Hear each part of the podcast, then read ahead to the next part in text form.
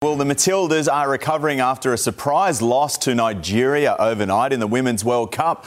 Australia took the first goal, but Nigeria evened the score moments before half time. The African team showed their strength in the second half, scoring back to back goals.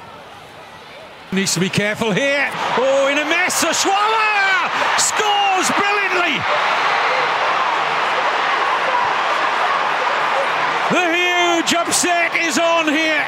The loss means the Aussies must win their next match against Canada to make it through to the knockout stage.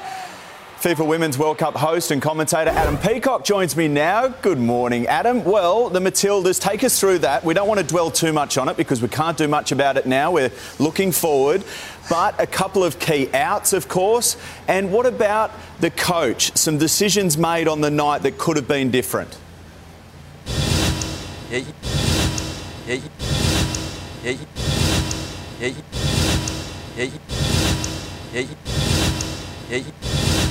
Yeah, but not far from here uh, is Matilda's HQ and Tony Gustavsson.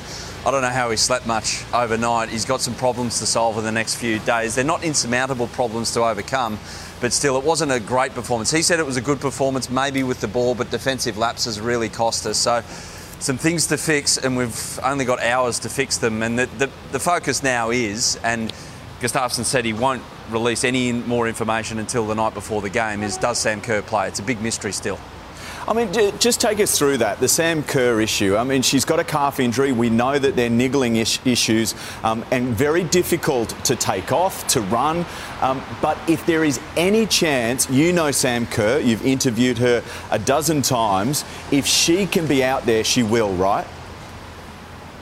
Yeah, she will, but she has to be smart about it because if Australia get through, and they'll be feeling like they can get a result against Canada and move through. The good thing is, out of last night's result, that destiny's still in their own hands. They beat Canada, they're through. They don't have to rely on other, other results. But knowing Sam, she want to get out there. But with a calf, you know Shervo as well, the supreme athlete that you were, a calf you only get the chance to take one risk. So we take that risk against Canada and bring her on and chase the game. And she gets a goal, great.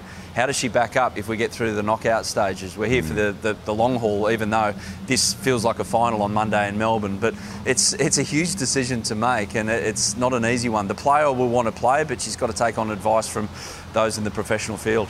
Let's talk about Canada, the Olympic champions, aren't they? Uh, and also, too, I mean, Nigeria have come in here with some good form. We know that because they drew against Canada in their first match.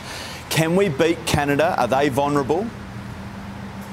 Yeah, they are. They're, they're not an insurmountable challenge. I mean, the first half they were not great against Ireland, but they changed things at halftime and they were great in the second half. So it depends how you look at it. Look, Matilda's full stop. They never make it easy for themselves, and so here we are again.